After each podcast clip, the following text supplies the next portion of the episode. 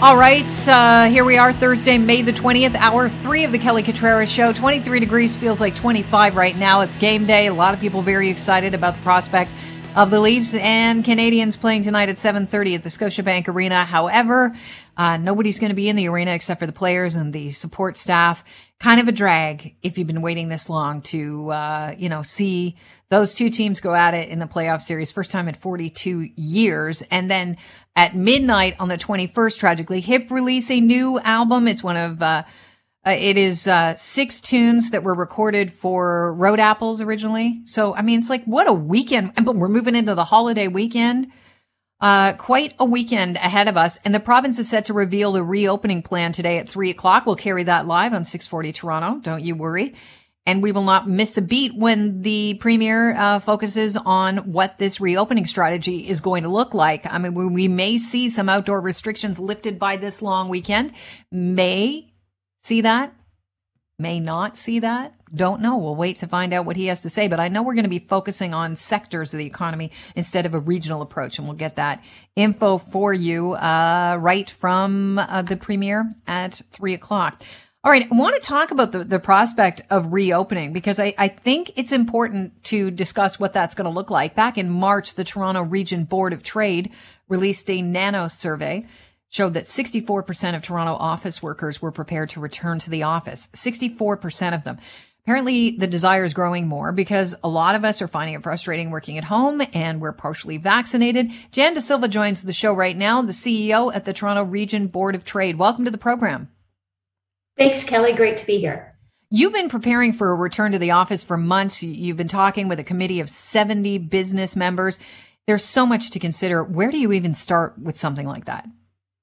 Well, uh, the first thing is to have a plan. And that's what we've come together to do. It was back in October. Uh, Mayor Tory has been at the table with us since the beginning. He's one of the co chairs of this effort. Uh, Richard Joy from Urban Land Institute Toronto and Grant Humes from the Financial District BIA. And we focused on the financial district first with a group of business owners and large employers to look at what are all the elements we need to put in place to be ready to safely reopen when the time is right. And what did you come up with? Well, we've been looking globally at other markets that are further ahead of us on their uh, COVID progress. And it's a number of things. Uh, if you think about it, it goes beyond just having a safe workplace. It's everything from the moment you leave the front door of your home, however you navigate to work. And if we think about the financial district, we've got Union Station where we've got all forms of public transit connecting in. So, how do we make sure our public uh, transit systems are ready? How do we make sure the path network is ready? Elevators to take people up to their buildings, uh, the food courts. How do we manage uh, distancing and new protocols in the new normal that awaits us as we think about reopening? So there's a lot of hows to consider. Did you come up with uh, w- with what you're going to, to to implement as a plan? Because I know that the path you know, as you say, it's been largely um, catering to the people that work in those financial towers. We're hearing that a lot of businesses closed down.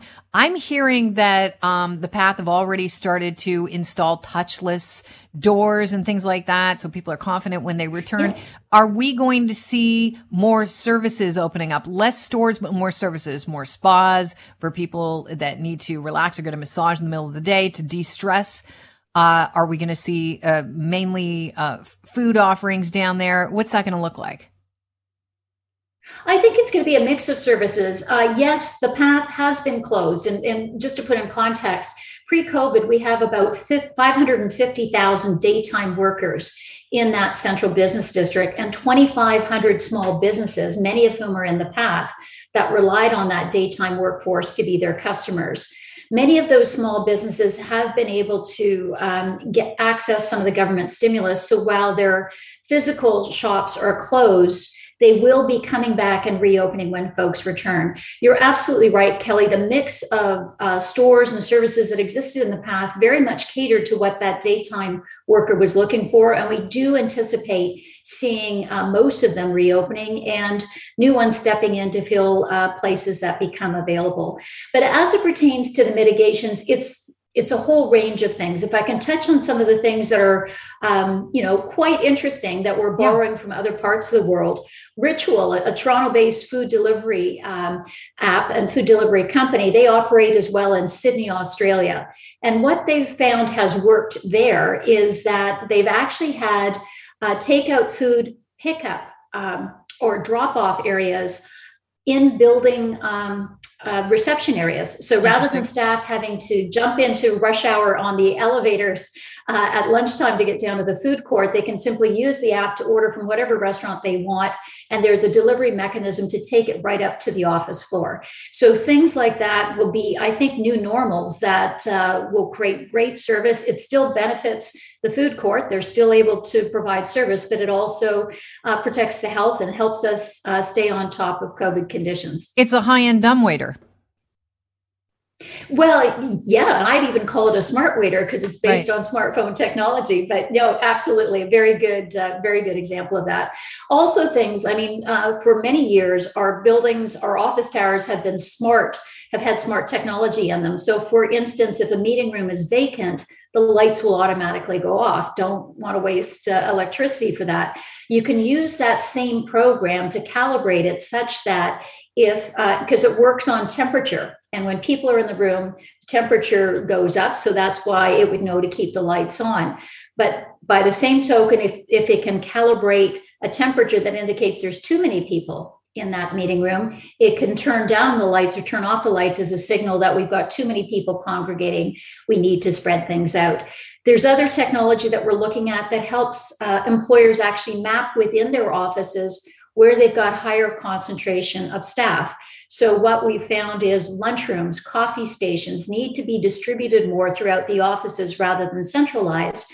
Because um, people are just so anxious to collaborate and uh, get back into the office again that you can't have the risk of people congregating uh, too often in too many locations. So there's lots of tools that are going to be put in place to make it safe. But I think what's exciting about the project is it's tackling everything from the employee's front door to the office door and everything in between so that people can have confidence that thoughts gone into this and we'll be ready to hit go uh, as soon as we get the go ahead from the province and public health. I think it's interesting that we're relying on technology to solve a lot of our problems. I used to work at the CBC for uh, like a, a, couple of years, and there was something that was like the butt of the joke. It was a mail robot, robot that would travel around. And I mean, the, it, it would just travel along from floor to floor and the, you'd go to the, it would beep, beep, beep. If it was in your area, you go, you check for mail. We're going to see a lot more of that, right?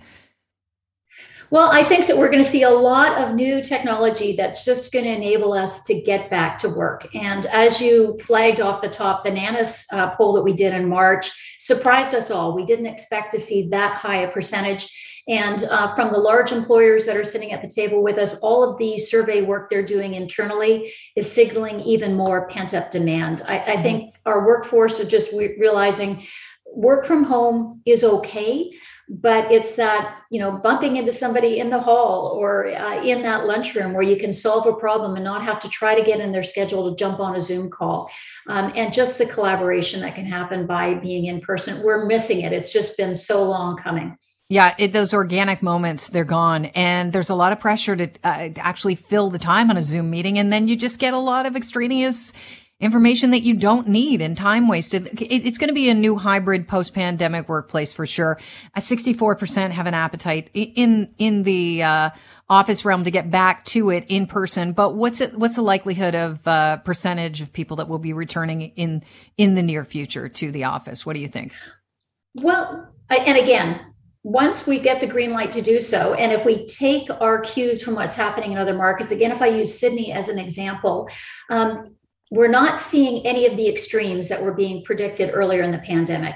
The extremes being that it would be 100% work from home or whatever. What's happened in Sydney, what started with kind of a three day return to office has quickly uh, developed into almost uh, full time, four days a week, like almost 100% of staff back four days a week in a one day hybrid and uh, work from home. And that work from home staggers. So it's not that everyone's off the same uh, one day of the week. And we think that model will play out um, in Toronto as well. So we're getting geared up to support that. Our large employers are also looking at, uh, you know, our cubicle structures and other things to ensure we've got appropriate distancing and the ability to both stagger work hours and stagger work days to accommodate everyone. I was just talking to um, um, a business leader here in Toronto who also uh, has operations in the US, who happened to be in New York City yesterday. He was saying, in the case of New York City, the rules restrict uh, offices to no more than 50% return to work. Mm-hmm. He said they've had to ask staff to actually stay home because they can't go over 50% there's just so much pent up demand to get back into back into an office and this is manhattan where there's a lot of the staff commuting in from um, many many parts of the state so much for the pandemic changing the way we work. It looks like we are kind of hooked on being around our pack. Jan, thank you so much for joining us. It sounds like you've got some interesting ideas and we'll keep our fingers crossed. Uh, I know the premier is going to be announcing what that reopening will look like, what strategy they'll take this time when we get out of lockdown at three o'clock today. So I'm sure you'll be paying attention. I'll be there.